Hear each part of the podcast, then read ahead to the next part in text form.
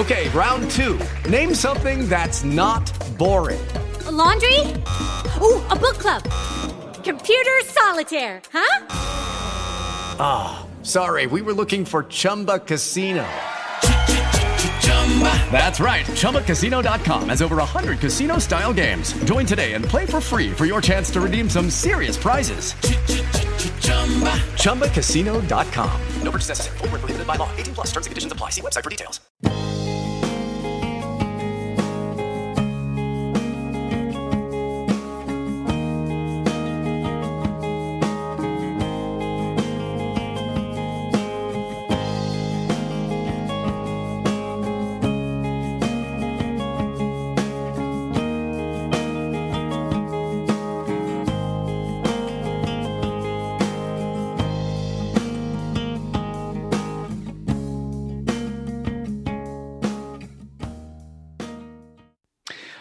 And welcome to Safety Talk. I am your host and personal safety expert, Pete Canavan. I am joined by my colleague, branding and social media expert, Neil Haley. How's it going tonight, Neil? I'm doing fantastic, Pete. Again, uh, it doesn't feel like summer yet, but we're getting close. And uh, it's exciting that we're in the middle of almost the middle of May. It's, I can't believe it. And soon summer's time's coming. And uh, one of the comments before even you get into safety is the the sad situation that's happening in our schools today, especially in 2019 with the number of school shootings uh, that came out on. I saw it on Facebook. The number is just astronomical for this short time of the year. We're only halfway through the year and this many shootings. We really have to figure this out. It's it's become absolutely horrible it is uh, staggering. And you know, our, our guest tonight was going to be talking about how we can maybe sort of mitigate some of that. And it is a sobering, you know, sort of topic. And you know, what we talk about on this show every week is something that is safety related. It's going on in the news. Unfortunately, it seems like just about every week we have something in the news about another school shooting or church shooting or something. Um, so today I wanted to focus on something a little bit different, which is just as equally important, which is your uh, you know something that's been recently in the news. And you know that is something that we basically thought was eradicated here in north america and that is measles. It's like okay well how does that really relate to safety? You know what does that have to do with it? But really you know it has everything to do with it because if you don't take care of your health it's going to make you more vulnerable uh, in many ways because you're going to be in a weakened state with regard to your health. And of course, uh, if you're unable to defend yourself, such as in some sort of physical attack or altercation or assault, uh, that's going to be detrimental to you uh, or if maybe you have to run to safety. So some sort of you know natural disaster or something that occurs, maybe a hurricane, tornado, flood, something that that occurs. You know, if you're sick, you can't do what you you can't perform at the normal level that you're used to. You know that is a, is a problem. So when you're ill, your mind isn't as sharp, your muscles aren't as as good as they in shape that they uh, should be or could be. So it's imperative that we do everything that we can to improve your overall, you know, safety every single day. That includes taking care of your health, your body, spirit, and soul.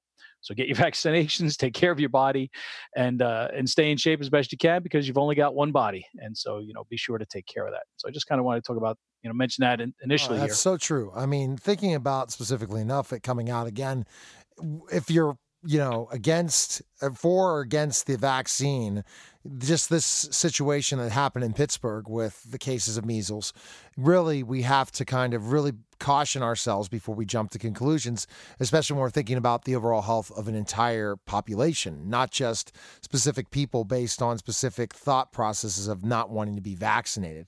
And, and the danger of side effects for the vaccination versus uh, an epidemic are two different things, Pete. That's the biggest problem I see is that, you know, we got to think of the whole group, not just focus on one individual or a side effect if it's going to hurt everyone if they're not vaccinated. Right. And that's, you know, something that, you know, a lot of people think, you know, they they can make these decisions and it's just, you know, it's like, you know, it's all about me. You know, this is what I believe, this is what I want to do. Well, okay, but unfortunately sometimes you have to sacrifice some of that for the greater good. Now, uh, our guest today is someone who knows all about security, not just locally, but on a global scale. Uh, he has 20 years of experience in the homeland security and protection industry, and he manages sales and business development functions for a company called Metrasens. Now, if you're not familiar with them yet, you will be after this interview. Now, during our guest career, he noted that mass casualty attacks occur when targets are most vulnerable. This, of course, includes places like we've seen these attacks occurring with alarming frequency, such as churches. But of course, it also includes any other place like concert halls or schools and you know uh, stadiums and any other place where people tend to congregate. Now, his passion for wanting to work in a capacity to find ways to offer more protection in those places led him to Metrasens. And they are a global provider of advanced magnetic detection technologies, and they are developed to make these sort of places safer. So I'm pleased to have on the show today Jim Viscardi, who is Vice President of Global Security at Metrasens. Welcome to Safety Talk, Jim. Thanks for being on the show. Hi, Pete. Hi, Neil. Thanks for having me. You're welcome. Absolutely. So glad you're here because, you know, anything that can be done to improve safety is what we're all about here at Safety Talk. And we, of course, always seek out the new solutions and new technologies. And that's where, you know, your company comes in. Now, for those who may not be familiar with the company and what they do, essentially you guys are a global provider of you know you're kind of putting out as ma- advanced magnetic detection technologies. And those technologies can help of course make an impact on how various facilities can protect themselves from different attacks right? Correct. Yeah uh, that's right. now as an it consultant uh, I was looking at the website uh, before you know the interview today, and uh, the physical data security piece that Metrasens has uh, really intrigued me, and that's that ProScreen uh, 500 product. Uh, and I guess this is something that you guys have developed that actually detects something like recording devices and also weapons. Could you kind of just? I just caught my eye. I wanted to ask you about that before we kind of dive into some of this other stuff. Absolutely. And I know you guys have hit on this in past podcasts. Data protection, our own personal data protection, as well as the data that belongs to corporations, that's company sensitive, certainly the data that belongs to federal government agencies, that's that is security sensitive, is we feel uh, uh, something that is very important. And it's a market where we feel customers just don't have the tools uh, that they need. Our goal is to prevent the Edward Snowdens of the world from walking into a classified area with a thumb drive at work and walking out with over a million classified documents, right? So traditional metal detection can't detect things like a thumb drive with any level of consistency and not at all if it's concealed inside the clothes and, you know, within the folds of the body or even inside the body. But that's what corporations need. They need a screening solution that can find data transmission or data storage devices anywhere on a person and do so without submitting employees to a taxing screening process. And that's really what the ProScreen 500 does. It's a it's a okay. uh, portable, flexible system that can be deployed at a at a SCIF setting in a data center, anywhere where you know data needs to be protected, and do so uh, in a way that for quick deployment and you know uh, advanced uh, detection of those types of threats. Oh wow! So is that an integration? You're talking about you do integrate with other devices as well with your technology? We can. The system can be used as a standalone use uh, unit. We see often that the system is integrated into a physical security information management system. Often that tends to happen uh, with more advanced corporations and federal agencies, but uh, we've provided a system really that allows the end user to do whatever he or she wants to with it. If they want to use it as a standalone system that is, let's say, at a cage inside of a data center, they can do that. If they want to use it as a fixed system that prohibits access to a classified area in a defense contractor's building uh, that works with access control and video systems, they can do that as well. That's interesting because I was wondering, like, well, how does this one device like? I didn't kind of like get it. I was reading a little bit about it, but that makes sense where it'll actually be able to detect something. So if somebody's trying to even, uh, you know, get real sneaky. I mean, I've seen these uh, pens that have a USB drive, so it looks like a pen. You unplug the USB, you know, the end of the pen. It's a USB drive. You plug it in, you download your data, you plug it in. Oh, it's just a pen. So it could actually detect something like that there's all sorts of devices that we see out there. We see cell phones that are the size of your pinky finger uh, that you could buy on Amazon for forty dollars. We see thumb drives that are uh, that are, are, are disguised to look like any number of innocuous items, phones that look like calculators, and all sorts of things. And the crazy thing, really, Pete, is that you could buy these things online at a legitimate, you know, shopping portal like Amazon or eBay right. or right. any number of places. Exactly. They're readily they're readily available, built to be uh, covert, and this is something that that's crazy. Uh, that yeah, federal agencies have to deal with every day, and not just those things, by the way. Uh, wearable technology like oh, wow. Fitbits mm-hmm. and Apple Watches are something that are, are things that can be used for data storage, data transmission, or both just stuff that have that people have on them every day that they didn't have on them four or five years ago. Exactly. So yeah. the the threat the threat has evolved for these types of facilities, and what they need and now have is a technology that can evolve with those threats. See, when you're uh, see, this is very interesting can you give us an example of an end user using your system in a way to prevent something like this happening? We would never think this is happening, but then this could happen in many places where there's lots of sensitive material as, as kind of bringing up the word espionage, right? In a certain way. Absolutely. That, so, kind of giving us that example, you know, we watch all these TV shows and stuff like this, but we've only heard about this kind of technology. Like, okay, I'm just going to try to get some classified info, um, not cla- um, you know, classified information from the government, and I'm going to go in and try to break in organizations like yourself are going to say, well, you know what, even if you have the greatest technology in the world, we're going to catch you work so kind of give us like an example of how that works for an end user. Sure. So we have a uh, number of intelligence agencies uh, in washington and beyond who use our equipment to do just what you're describing to prevent really just what you're describing.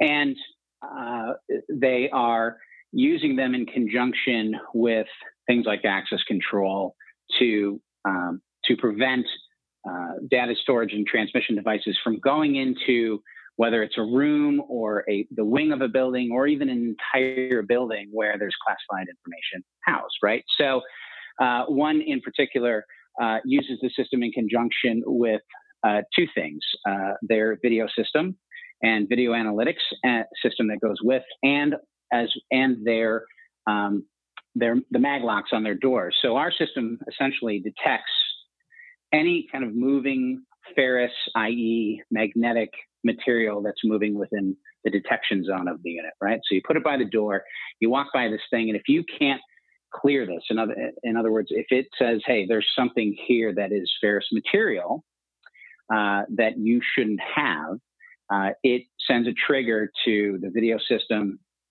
and the and the video analytics system, so it immediately identifies through facial recognition who that person is, uh, identifies where they are in the building, and then triggers the mag locks on the door to prevent them from going through the door until that alarm can be resolved. Very cool. All while all while being unmanned. Right? So this isn't being done right at the point of screening, it's being monitored and controlled in a different room in a different building can be even in a different state the way that you know the, the physical systems are, are set up. So uh, so essentially the way systems, that it works yeah, is it reads the it reads the for people that, that aren't real maybe understanding of how the technology works this this detector can detect the actual metallic signature of any metallic device that person's carrying whether it's a firearm or a knife or a usb drive correct Ex- exactly. Very specifically, what we're detecting it is its magnetic signature. So the things wow, that yeah. uh, mm-hmm. for, for, data protection, uh, the, the, key things we're looking for are things that are magnetic, steel, iron-based metals. It, with guns, it's obviously the steel. With cell phones, it's the antenna, it's the speaker, it's the right. the, uh, the vibrating piece within the system. And when that's when when you have uh, a system like ours that basically evaluates the Earth's magnetic field, which is naturally occurring. It's all around us. It penetrates everything. And you have something that has its own magnetic signature, like let's say a 22, and it moves through the detection zone of our system. Essentially, what's happening is the our system is detecting the disturbance that that movement creates in the Earth's magnetic field. The easiest way I know how to say it is that it's it's very similar to a duck swimming across a still pond. Okay. The faster that duck moves, or the bigger the duck is, the bigger the wake it creates. And our system, which is a passive system, It's not generating any waves or emitting any kind of interference, so it's intrinsically safe. Our system uh, detects that wake that that duck is creating. And because it can do that, it detects moving metals, uh, so it doesn't have to be a stationary system, uh, and it can detect those types of metals and thus those types of threats, not just under the clothes of people, even inside their bodies, through walls. Wow. It's just a very yeah. different technology. Mm-hmm. Now, I'm hearing this. I'm saying you're talking about highly classified. Uh, if you're talking about it can be used as a standalone system, but also integrated. But you're talking about big deployments with tons of security where you're integrating with a VMS, access control, and motion. I see this as something mm-hmm. that would be a great product for schools because of you know the situation with if there's a, a, situation where somebody's trying to confiscate and bring in a, a gun or something into the school region have you worked with schools at all or colleges and universities and seeing that we, mm-hmm. we have worked with both and so we provide a solution to schools that offers that level of screening that uh, that they just haven't had available to them.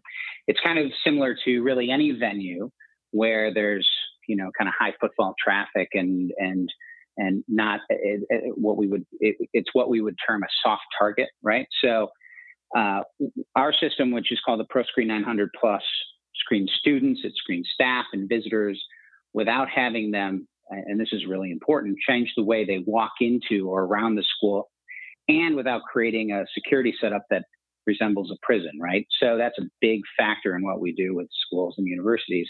Students can get out of their cars. People. You don't have to want that's, that's, you got to sit there, and ex- that takes a lot of time. That's exactly right. Students get out of their cars or off the bus or off their bike or whatever. They walk right into school. There's no divesting their backpacks. There's no stopping in line. They don't even have to slow down. If, however, if someone tries to enter that school with let's you know let's say an AR-15, security officials can be notified immediately that there's a threat entering the school, and they can respond before the first shot is fired. And think about what that amount of time for response personnel can mean.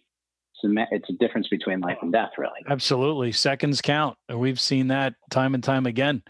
That's a fantastic Absolutely. piece of technology. I'm glad I, I kind of focused in on it because I saw it on the website. So I read, and I'm like, wow, this is really, really cool. And so it must be something that's fairly new, I would think. This, how long has this been technology been out there? Well, the te- the technology has been out for a while. It was actually pioneered by the founders of our company, uh, who who started this this company, who started the development of this technology, which we call ferromagnetic detection, at Europe's largest R&D firm back in the 90s.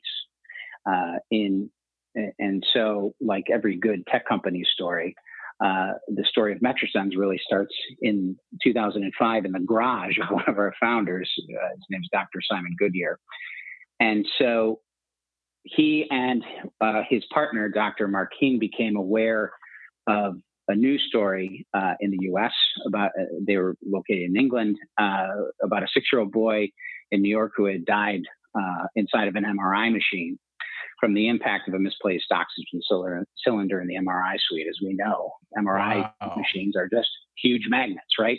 And yep. so you need MRI safe oxygen cylinders, and someone brought one in that wasn't.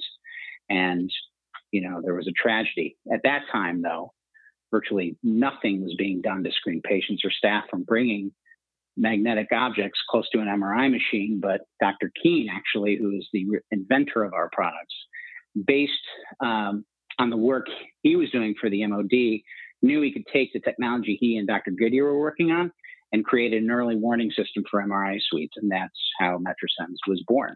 And oh, since wow. then, we've yeah, but since then we've really expanded into a number of vertical markets. And where the real growth is happening for us is in data protection, corrections, and in counterterrorism, which covers a number of sectors, including schools and stadiums and churches, like you said, uh, and a number. And really, we focus on areas where either there's no security because traditional tools just don't fit, or where there is some security, but we can provide some enhanced security, meaning typically we can provide some level of early warning, like in schools. So that's kind of how this whole thing got started there in terms of developing that technology. And unfortunately took a tragedy but then you took this existing technology and was able to now you're kind of fine tuning it into all these different different areas. And unfortunately you know we're seeing a lot of need for it. Um, so that's fantastic that that's you know what what the company's doing to improve that you know security and safety especially from places where you know there's a lot of soft targets around and they're milling about in so many other ways, like you know, in an MRI suite, because typically, what do they do? They tell you, "Oh, take off all your metal before you come in here." right? There's nobody kind of spot checking you. I mean, you know, I haven't had an MRI in a while, but and the last time I had one, it was like, okay, just make sure you have no metal on you, and then come on in. Well, if you forget, you know, you could have a problem, especially exactly. depending on what so, it is. So, why isn't your technology exactly. such so good that uh, it is very good? I'm not saying that airports why aren't we making it so that something a product like yours can make things just go quicker through the airports and stuff like that with the ability to detect these things well it's a, it's a great question and i think the uh, there are a number of workers out of work.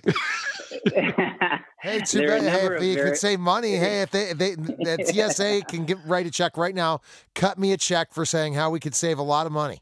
There you go. I don't oh so go on Jim. you go the the um, there are a number of variables to this, but what I will tell you is a couple things. First, aviation security, and my background was in aviation security many years ago, um, is a relatively small but pretty well funded uh, security sector uh, funded by uh, you know federal government, obviously DHS and TSA in the U.S. and other agencies around the world. So it's a pretty cluttered area in terms of security equipment, and uh, and and certainly they could benefit from advanced technologies like ours. However, we've made a conscious decision to focus on other areas. Really, our goal is to bring security to areas where security couldn't go before. So when you when you look at our website, like Pete did, and you look at the sectors we're in, those are our security markets, security and safety markets, but I would I wouldn't call them traditional, right? They're not federal government buildings, they're not ports and borders, they're not airports. They're correctional facilities and they're behavioral health centers and and hospitals. Uh, uh, you know, physical data security applications like SCIFs and you know wherever, uh, and certainly counterterrorism markets like schools and churches and places for whom the the traditional tools weren't designed. Mm. So we've so whereas the the physical security industry, which is a very event driven, reactive industry, as you guys know, has built screening tools for let's say aviation, and then try to take those square pegs and fit them into school and church and stadium round holes. Uh, we are going the other direction we're we're choosing to start with those markets where we think security can have the biggest impact. Plus, I think as, by going into these non-invasive sort of places where you know it's going to be a lot harder for you to you know pat down somebody at a hospital or a school or whatnot because you have all kinds of issues. Now you have something that's a non-invasive way of screening people, whereas you don't have to go and compete with uh, necessarily directly with a solution that's already in place. They're already doing screening, you know, like at the airports. They're doing it differently, but they're doing it and they're doing it in a pretty effective manner. And so that's great. So I think that's smart that you you're focusing on some places where, like corrections, you know, you got a guy walking into uh, a prison, you know, well now he just has to walk past the scanner to make sure he doesn't have something in his body. You know, that's metallic. you know, that, trying to uh, sneak a, whatever. Absolutely, and and corrections is a is a is a very strong market for us, and it's not because we've built another quotes airport style like detection system. It's because we've built a system that they don't use at the front door. By the way, most of the contraband that's in a prison doesn't come through the front door. It comes in through staff. It comes in through the kitchen and commissary vendors. It comes in through oh, oh, eh, being tossed over the fence. Drones are a huge problem in prisons now because people are flying drones over the yard, dropping contraband into the yard, and that's how it gets in. Wow. So if 85% of your contraband doesn't come in the front door, then what do you need another detector at the front door for? What you need is a detection system that you can take behind the wall, if you will, and use to find contraband that is being hidden within the prison. And that's what that's from a security perspective, that's where we kind of got our start on the security side. And we've taken that model and kind of duplicated it in behavioral health and physical data security and even counterterrorism. We build portable detection systems that people can deploy very quickly and, and very cost effectively and in a way that makes sure that it fits their operational needs. And that's a big part of what we do, guys. We design products, security products that fit both the operational and the call it architectural uh, uh, sort of the function and the and the design and all of that. Yeah, yeah, that's that's the word I'm looking for. Right. It, it, it fits. In other words, if if you have to change the way your business, your facility, or whatever operates or looks to accommodate what we're trying to deploy, then we've not done our job right. Uh, the, the security solutions moving forward in the world are going to be ubiquitous. They're going to be all around us. We're not going to see them. Okay, Right. there's going to be we're going to have ton, tons of sensors integrated into all sorts of other sensors and, and integration systems, and you won't know they're there, but you'll be screened as you're walking through the course of your normal day, walking into a stadium, walking into a concert hall, walking into school. and you won't And even know it. So that's the big thing here with with what you've got is that you know we've got all these different types of technologies and metal detectors where you know you got to walk through the you know the metal detector or like you know in the airport you got to walk through and you put your hands up while the thing zips around you or you know you go into a concert or something and somebody's got to you got to put your hands up hold your metal in your pockets or throw it in a you know in a in a basket while they wand you to make sure you're not sneaking something in. So that's where I think it's really neat where it says something like you can hide this thing behind walls, you can mount it on walls. And so I think as we see more of this, you know, type of screening technology in place, um, is it that I want to I want to talk a little bit about your take on sort of the are we getting lulled into a false sense of security when we see more security things, or do we feel more secure uh, if we don't see them? In in knowing that they're just being working but then does that also maybe cause us to feel not safe because we don't know if it's working because we're not seeing a physical beep going off from a metal wand or you know the thing being triggered when somebody walks through it like what i, I think that's an interesting sort of dynamic to look at with with a technology that becomes more passive versus something that's that everybody's used to as being more more active and more invasive I think that's a fantastic question.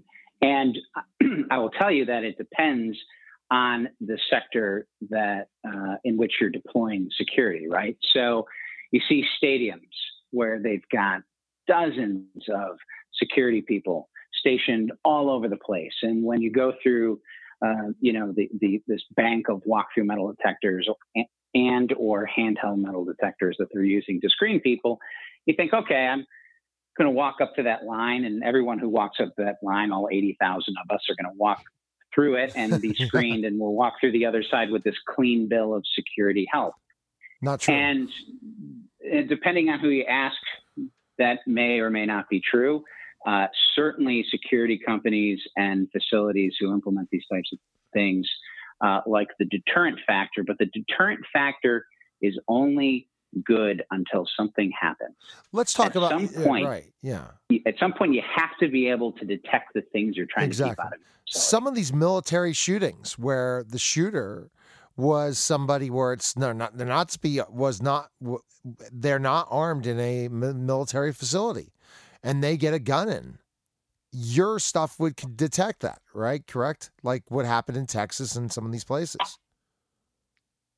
You were breaking up a little bit there neil No, do you see? See what I'm talking about? The uh, the te- the the shootings that have happened in on military bases. That if Sure. you're able to identify that someone had a weapon that was not supposed to have a weapon, like they sometimes they want most of them to be unarmed, and they come in there with a weapon, it somehow gets gets in there. Your technology would find that, right? well, it, it, it absolutely it, it, serves as that early warning system to let you know that someone has entered your facility, or it can even be used to tell you that someone is approaching your facility with a weapon. And then when you tie that in with things like video analytics, when you tie that in with access control systems, biometrics, etc., you can not only know that there's a threat being introduced, but you can know who that is. You can have the history of of that person if you if your system you know allows for that. And you can um, even track once that system has entered your facility you can track where that person is going. It's it's not just important to know that something's come in but it's important to know who has it. And probably the most important thing for response personnel is to know where that threat is going so you can respond appropriately. Definitely. That's that's so that's so so interesting. Now when we talk about and again we're talking about this technology, uh, where do you see what other technology do you provide? Then we talked about with this with the involving detecting things like different ways that end users can utilize this technology that are provided here at Metrasens. Um, what else do we provide? Well, yes. this, this, is this is primarily what we provide, but what we're finding happening more and more is is the desire by our customers to use the system in conjunction with other technologies that are complementary and provide for a more comprehensive screening solution. Right. So I've mentioned video a lot. I've mentioned access control a lot. Uh, physical barriers, security, intrusion detection, those kinds of things where I can detect a weapon at 100 yards from my facility, and all of a sudden I've put up barriers, for example, that uh, won't allow uh, a vehicle to, to enter my facility until that alarm is resolved, or can detect intrusion on, on a fence line uh, where we've put sensors and uh, that have detected at a distance uh, from the facility some kind of threat, and then that coupled with the intrusion detector acts as orthogonal detection that says, okay, you really have something here. So uh, those are the kinds of things that that we're seeing. Uh, what we are seeing a lot more of now are, are, really two things. One is data and data collection, and the use of a system like ours in conjunction with others to collect the data uh, that has uh, that arises from screening hundreds, thousands, tens of thousands of people a day in some of the facilities we serve. Um, and artificial intelligence. That is not common in um, in uh, the physical security world yet, but it's coming. And it and it and, and especially with we see it a little bit now with smart video, uh, but smart video gives you you know one piece of the puzzle and is often kind of uh, af- an after event tool. Uh, we can we can use AI uh, to more effectively um, provide screening that further enhances not only our detection capabilities, but also says, okay, this person has, for example, this typical magnetic signature. They walk into our building every day, and we've kind of create we've kind of created a personalized magnetic signature for this person. Now he comes in next week, and his magnetic signature is much much larger. Well, we're not interested in detecting the things that he has on that we don't care about, like his laptop and his phone. That's fine. But now he's got something in addition to those that are much, much bigger, and that presents a challenge. So uh, you, you can't do that with one system alone. We're, we we certainly endorse the layered security approach and physical security, really any kind of security. Uh, but, but, this can uh, definitely this can can significantly enhance the the physical security in place and the barriers and the physical deterrence uh, in a big big way. I mean, it's a it's, it's a the, really cool. That's technology. right. It's the trigger. It's the trigger that these systems have needed to say, "Hey, there's something wrong here." That goes beyond being triggered by a person. It's now triggered by an actual threat, and that's a big difference. So, what do you see as some of the challenges that uh, that you're facing, or that maybe people that are interested in implementing something like these solutions, um, and how you know they get it to work for their particular sort of environment? Are you are you coming up with any sort of resistance, or people saying no, I don't want to implement this because of X? Well, because it's like another okay. layer. So people are like, you yeah, know, I already do this, I already do this. Why do I need this? So you'd think the biggest challenge is cost, but it's but it's really not. The probably the most difficult challenge we come up against is kind of changing that old guard security mindset where they use tools that they've had for 30 years. We use hand wands and that's what we use because that's what we always use and that's what we train our people on. And right. that's what we use. And I can't blame them. Those are the tools that they've been given. But now they start to see companies like ours bringing, you know, our solutions to the table and they, what they're realizing now is they're bringing a sword to a gunfight, and they need to have these 21st century solutions to deal with 21st century threats because hand wands ain't getting it done. And it's the willingness to change uh, that is, again, the biggest challenge. You know, the, the physical security industry, as I said before, it's, a, it's an event driven, reactive system uh, or uh, industry that has a real paradox. They they want to provide a high level of security screening, but they don't want to do it at a very high cost. So they'll put you know lots and lots of guards around, but they won't pay them very much, for example.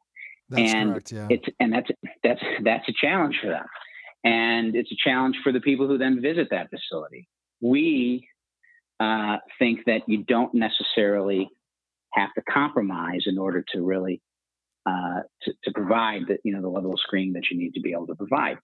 This is it comes an down to like education. To, it's uh, like everything else. You got to educate them on ed, it.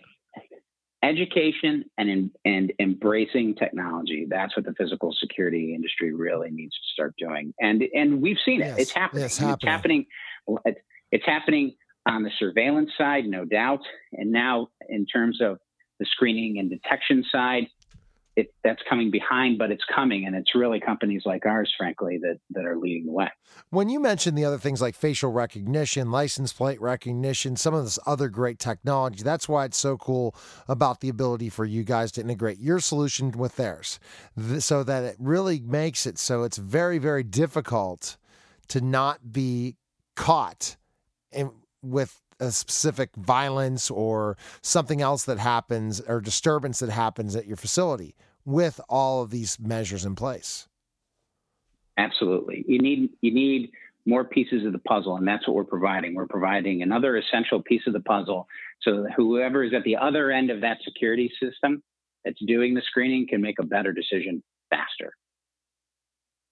That's it. And that's the name of the game when you're trying to you know either move people through a checkpoint or when you're trying to make a determination on to you know whether or not something's a problem you got to know quickly. And technology is the best way to do that because you're using the power of that technology. I had somebody on the podcast just recently talking about ai and you know you, you briefly mentioned you know how artificial artificial intelligence is changing the landscape in a lot of ways. And as it's being integrated into all these other technologies like facial recognition and camera systems and gait recognition, how people walk. I mean, at ISC West last month, we saw some of that stuff, and it was amazing to see how AI is getting into a lot of these technologies and just how a lot of these various uh, systems now are trying to integrate with each other because to, sort of to have that full approach of how do we cover all of our bases and how do we do it with the minimal amount of uh, of interfaces quite frankly you know i want to be able to manage all of this from sort of you know one command center with everything in it but not have to use you know six different software programs to track this for one and this for another and i get alerts popping up here and there and you know so the integration side of it i think is is is slowly but surely starting to meld uh, together and become closer and closer and the sort of the willingness for the various technology companies to work together because you know everybody's looking at the end of the day how do we keep people safer and things more secure? All have a very similar mindset and it's very very interesting and it's something I've, i haven't seen in other industries where it's like it's my customer. No it's your customer. No it's our customer. How can we help the customer? I think that's really true. I think that's really true and um, uh, people who have been in this industry and i've been in 20 years and sometimes i feel like i'm a still a newbie compared to some of the people uh, with whom we work. Um, just security is one of those industries where people in it because they love it. You know, uh, right. I, have been doing it for 20 plus years uh, because I, I love what we do. I, I, I, I love, you know, contributing in some way to creating a safer world. And in fact, prior to my working at Metrasens, I worked at a company that developed more traditional screening tools and was the biggest of its kind and still is, and it's a great company. Um, I left there to come here uh, because I saw what they were doing with their technology and they and, and, and, knew that they could take the screening industry where it wanted to go, and it, it, it wants to go away from that checkpoint modality and and towards more ubiquitous screening, as I mentioned before. And well, you're trying to change the paradigm, right? You're trying to change how things are done, and that's a big undertaking. You have to, you, ha- you have to because that's what terrorists are doing. Because five years ago, terrorists weren't bombing nightclubs in Florida.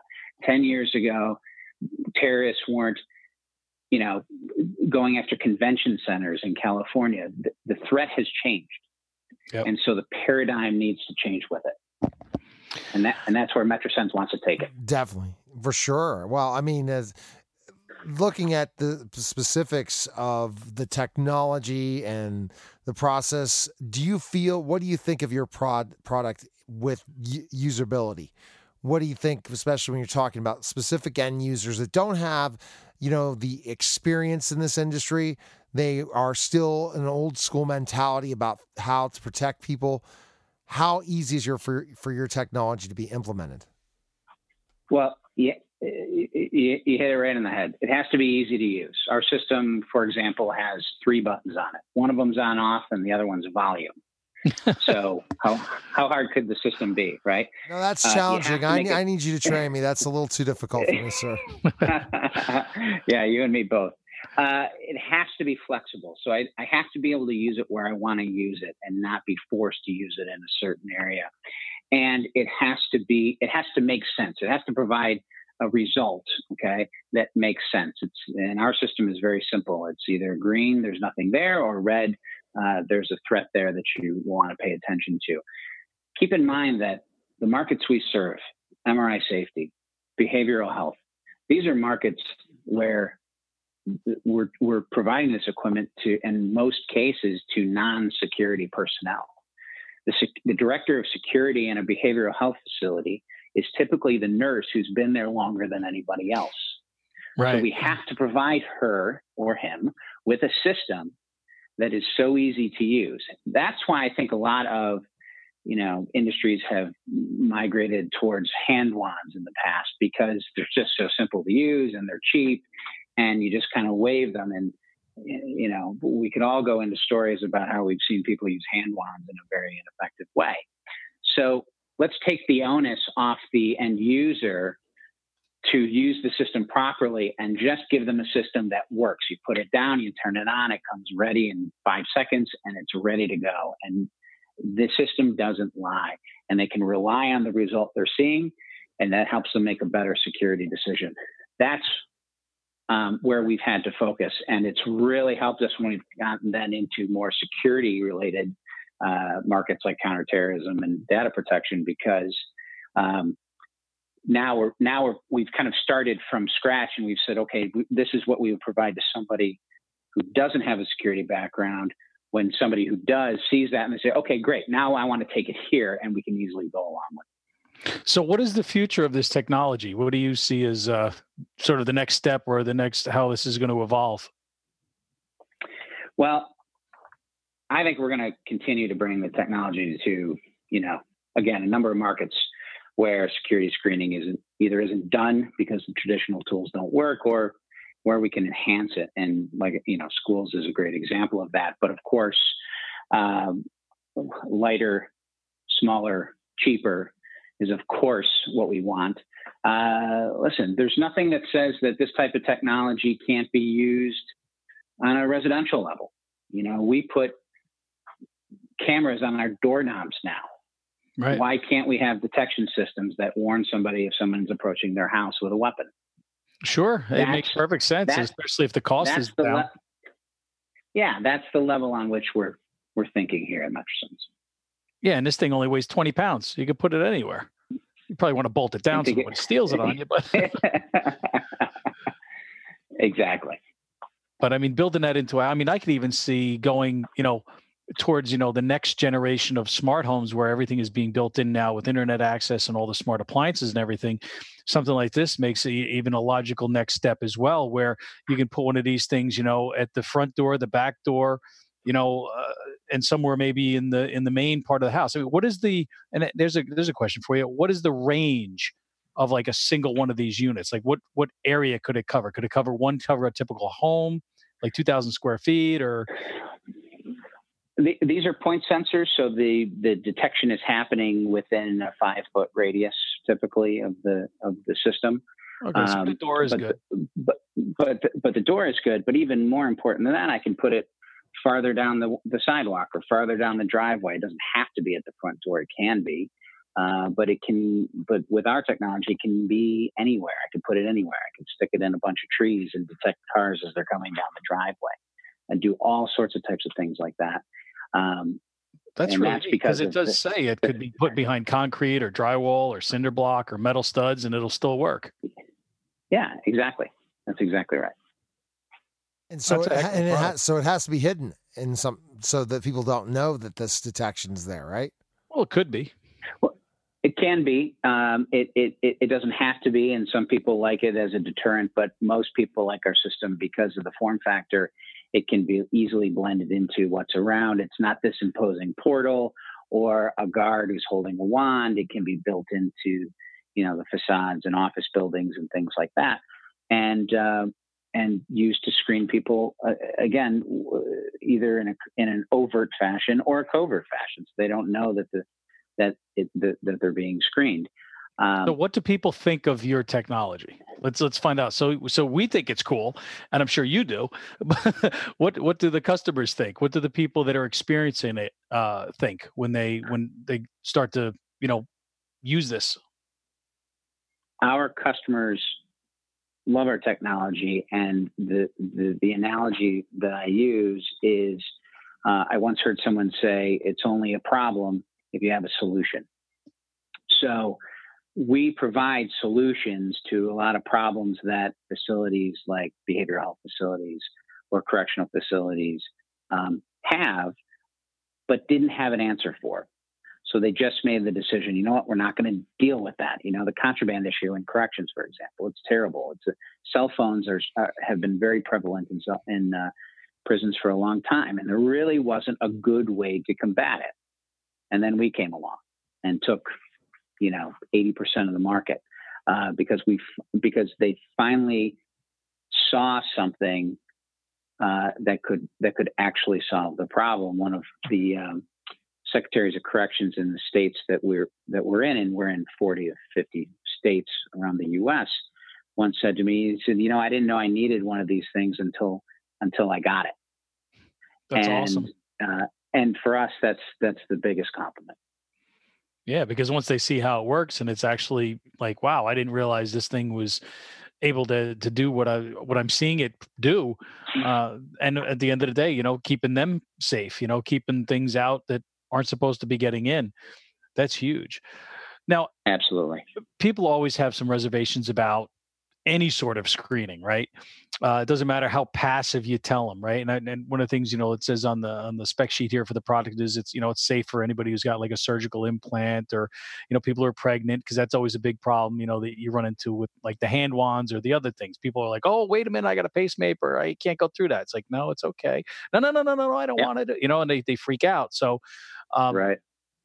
How not just for the people that maybe have like an implant or something like that, but how as I guess overall, how do people get comfortable with yet another sort of screening device you know when it when they see it i mean if they don't see it they don't know about it okay no harm done they don't see anything but when they have something like this it you know to somebody i mean it looks pretty you know innocuous right but the somebody's gonna be like ooh that's intimidating i don't want to go near that i don't want those those waves going through my body so how do we how do we get people more comfortable with with I guess that part of of uh, you know of screening overall?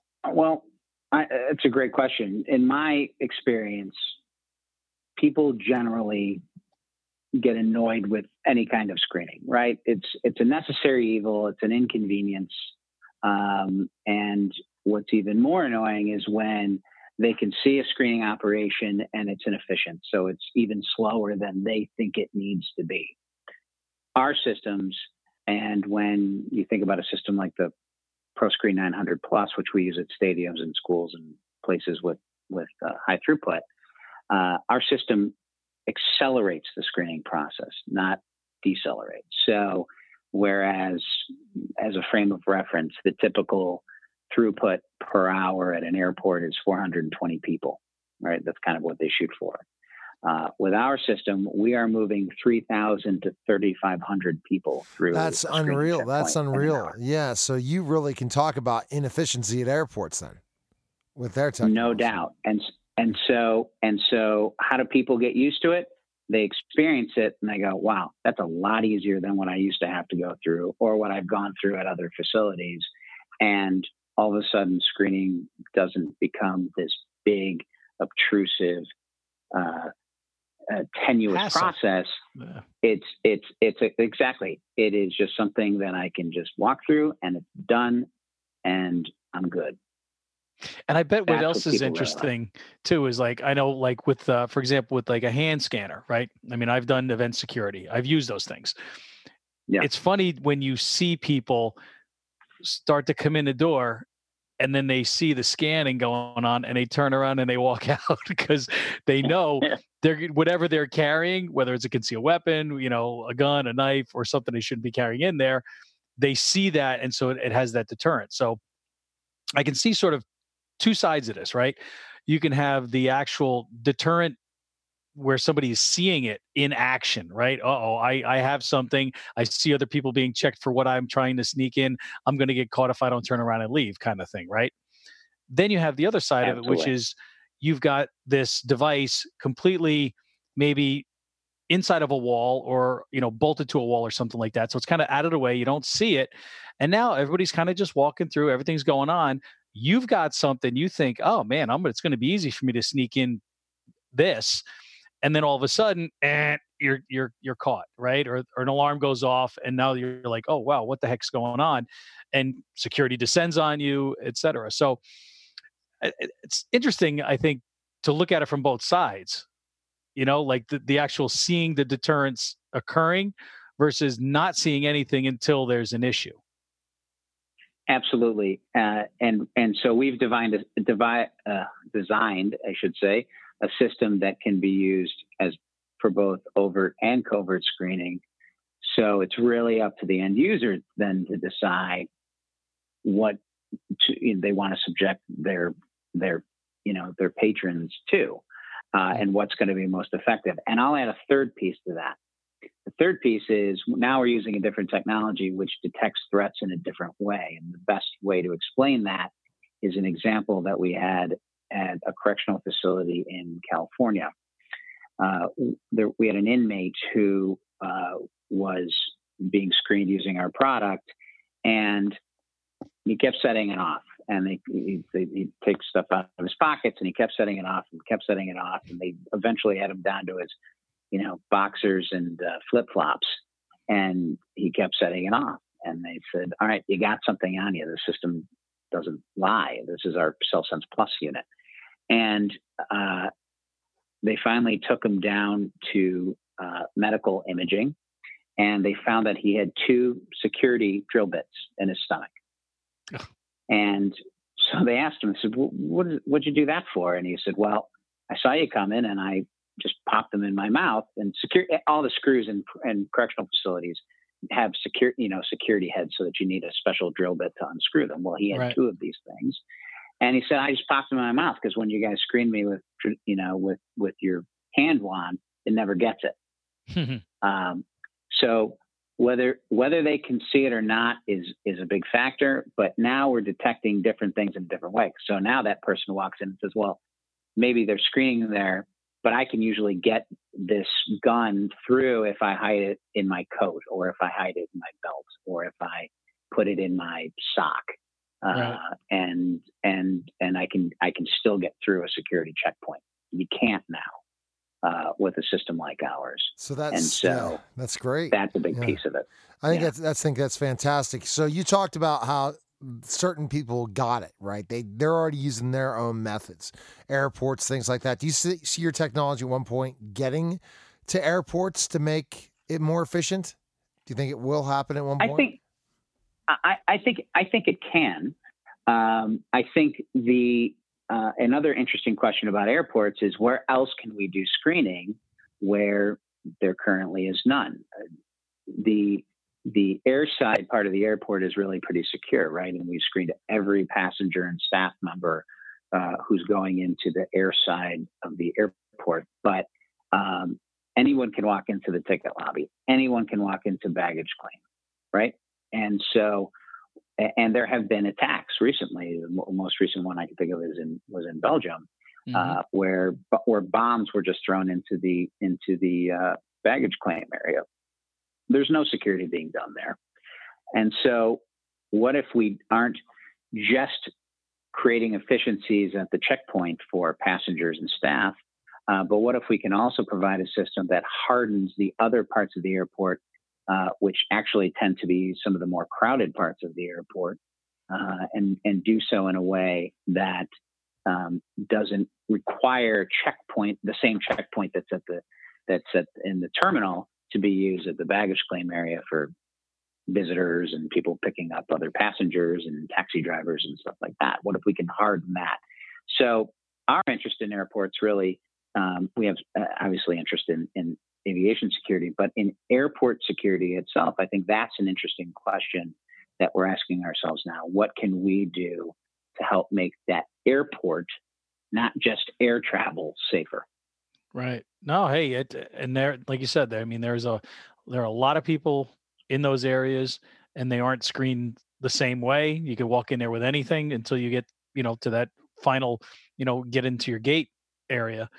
So that's uh, that's interesting. You could use it on the on the perimeter, et cetera. So very very neat stuff, Jim. We really appreciate you being on here. You have any last thoughts for our listeners here? We, we're cranking right through our hour here. Well, I, I, really appreciate your time. I think this is a really important topic to talk about safety in general and certainly physical um, security specifically.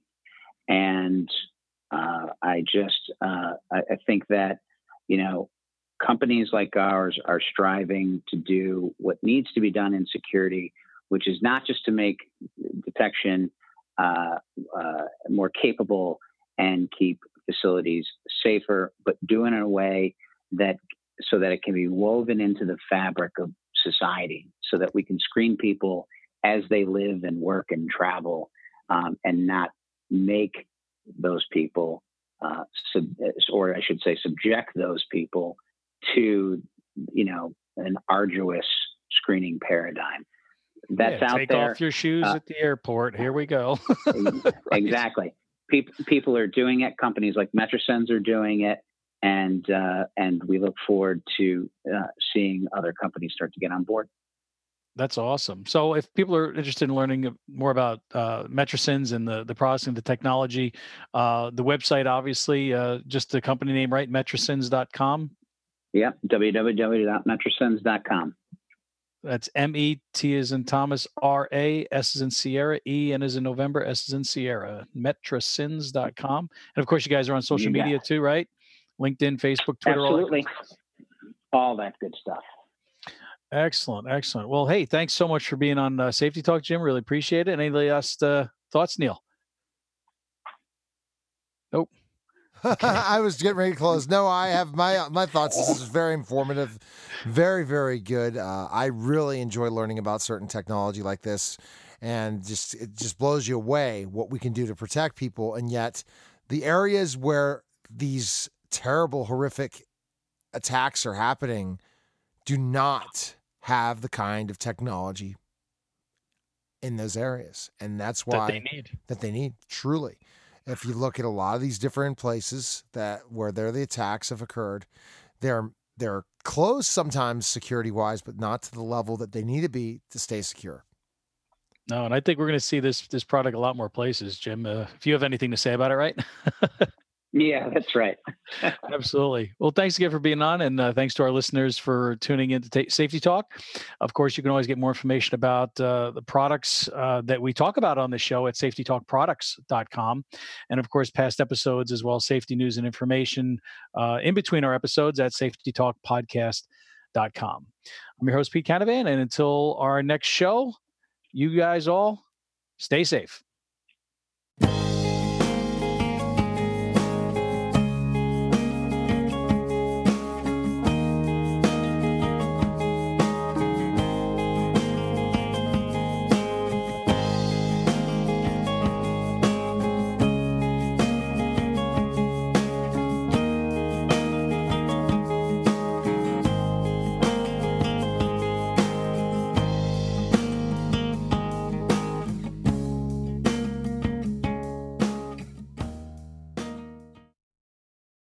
Lucky Land Casino asking people what's the weirdest place you've gotten lucky? Lucky? In line at the deli, I guess? Aha, in my dentist's office.